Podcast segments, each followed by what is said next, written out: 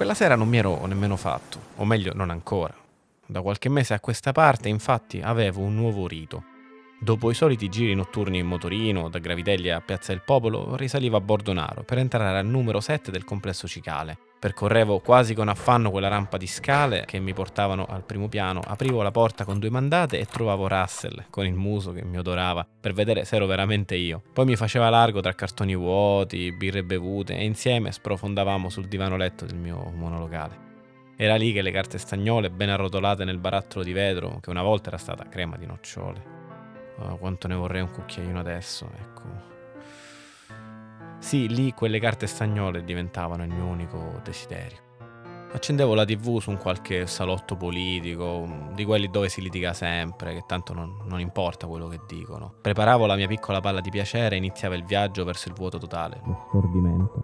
Mi sentivo come cadere in un buio senza fondo. Il cuore batteva come quando ho baciato per la prima volta Antonella e gli occhi iniziavano a chiudersi, come evaporare. Le vene si facevano grosse e tese e non c'era niente di meglio che sentirsi totalmente privo di sensi. Ho provato le stesse cose anche quella notte, quando il mio corpo è stato ritrovato a faccia in giù nel lago di Ganzirri da Jessica Olivieri, che avevo visto solo una volta a faro. Ma sembra buona Jessica, è una brava ragazza della zona nord di Messina. Adesso la sento urlare, chiamare aiuto. Il mio corpo è strano, è gelido, duro, non respiro. Ho una profonda ferita sul collo, ma anche la schiena la sento indolenzita, come se mi avessero percosso a più riprese con estrema violenza. Ho un occhio che esce dall'orbita e non sento più dall'orecchio destro. Sono Lillo Scognamillo, ma tutti mi chiamano Millo, e stanotte, il 2 maggio 2021, sono stato ucciso.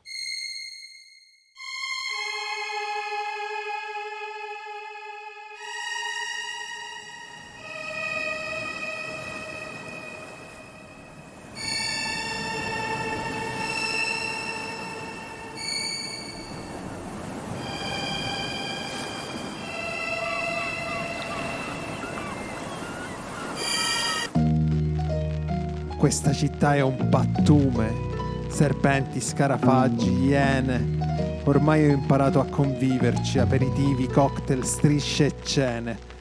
Ma presto scapperò per chissà dove, dove non si muore, non è oggi il giorno, oggi ancora piove. Niente come sembra, brutta sveglia, caffè chic che sono giù per terra Lavoro tutto il giorno, è una dipendenza tossica, non posso più farne senza. Ogni caso che affronto, piango in un lago, lacrime dolci come fossero un gelato. Giù da Messina mi riprendo, cuore, cuore di drago, mi connetto con quello che passa, la mia radio. Onde medie mi introduco con il mio mic. C'è stato un omicidio, one shot, one time. Faccio il vago, aspetto la mia deadline. Santifico il Natale, wow, Christmas crime.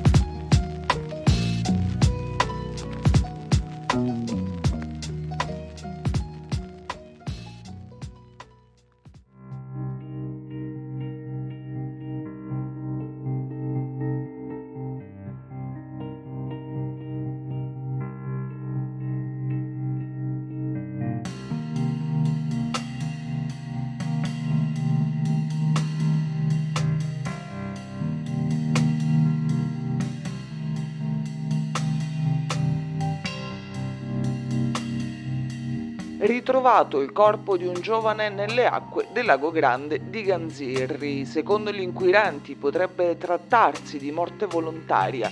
Il nostro inviato Francesco Archibugi è il primo ad essere arrivato sul posto. Il servizio non è stato ancora identificato il corpo ritrovato questa mattina nel lago Grande di Ganzirri dalla squadra mobile della Polizia di Messina che ha disposto, su decisione del procuratore aggiunto Arena, l'autopsia sul cadavere. Da una prima verifica potrebbe trattarsi di morte volontaria. Al momento gli inquirenti stanno ascoltando la ragazza che ha dato l'allarme. Francesco Archibugi per Castro News Network.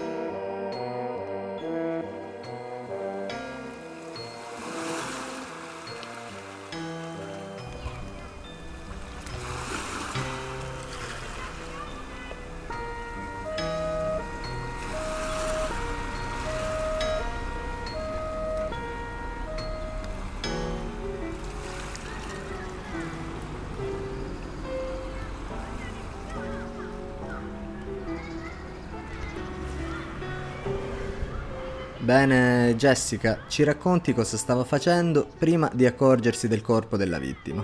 Ho aperto il ristorante come tutte le mattine. Dovevo darmi da fare perché il primo maggio abbiamo deciso di rimanere chiusi ed ero l'unica ad essere di turno oggi. Quindi era da sola.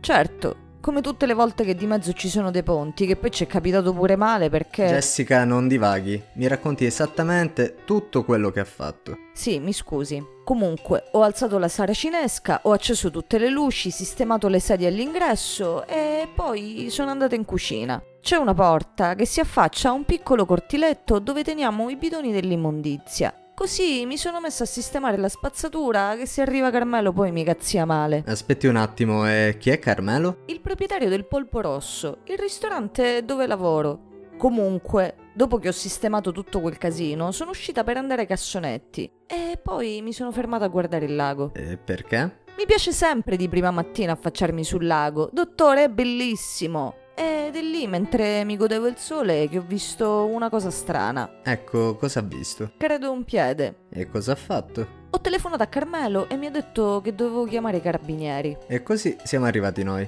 Ha chiamato qualcun altro dopo Carmelo? Eh sì, ho chiamato Antonella, la mia ragazza. E l'ha chiamata perché ha avuto paura? Anche, ma poi perché ho visto che appoggiato alla ringhiera c'era un cappello che mi ricordava qualcuno e volevo esserne sicura. E così ha descritto il cappello ad Antonella mentre eravate al telefono? Sì, E cosa le ha detto Antonella? Jessica, lei conosceva la vittima? più o meno. Senta, non perdiamo tempo. Lei conosceva o non conosceva la vittima? Il cappello era molto simile a quello di un nostro amico, dottore. Solo Lillo Scognamillo poteva portare un cappello che aveva tipo delle banane. E quindi mi sta confermando che era lui? Come ho detto poco fa al suo collega, sì, l'ho identificato e riconosciuto. E Jessica, che rapporto c'era tra di voi? Da quanto tempo vi conoscevate? Ma che è un interrogatorio? Sono tra i sospettati. C'è un morto ammazzato e chi ha trovato il cadavere conosceva la vittima. Quantomeno è persona informata sui fatti. Ma dovrei anche tornare a lavorare, se no Carmelo chi lo tiene? E a Carmelo lo teniamo noi, non si preoccupi. Lei viene con me in questura.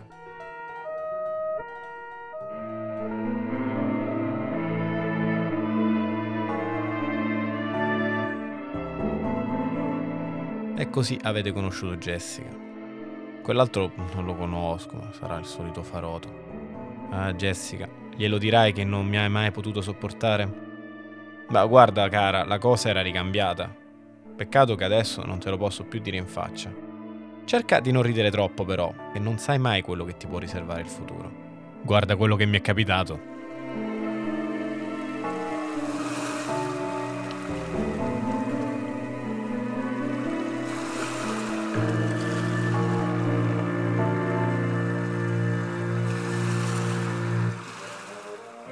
Deadline è un podcast originale dei tuoi gelatini preferiti, con Francesco Certo, Fabio Fontanaro, Vittorio Giorgio, Alessandra Mammoliti, Gregorio Parisi, Andrea Pistorio e l'amichevole partecipazione di William Caruso. Le musiche sono di Karma Galli.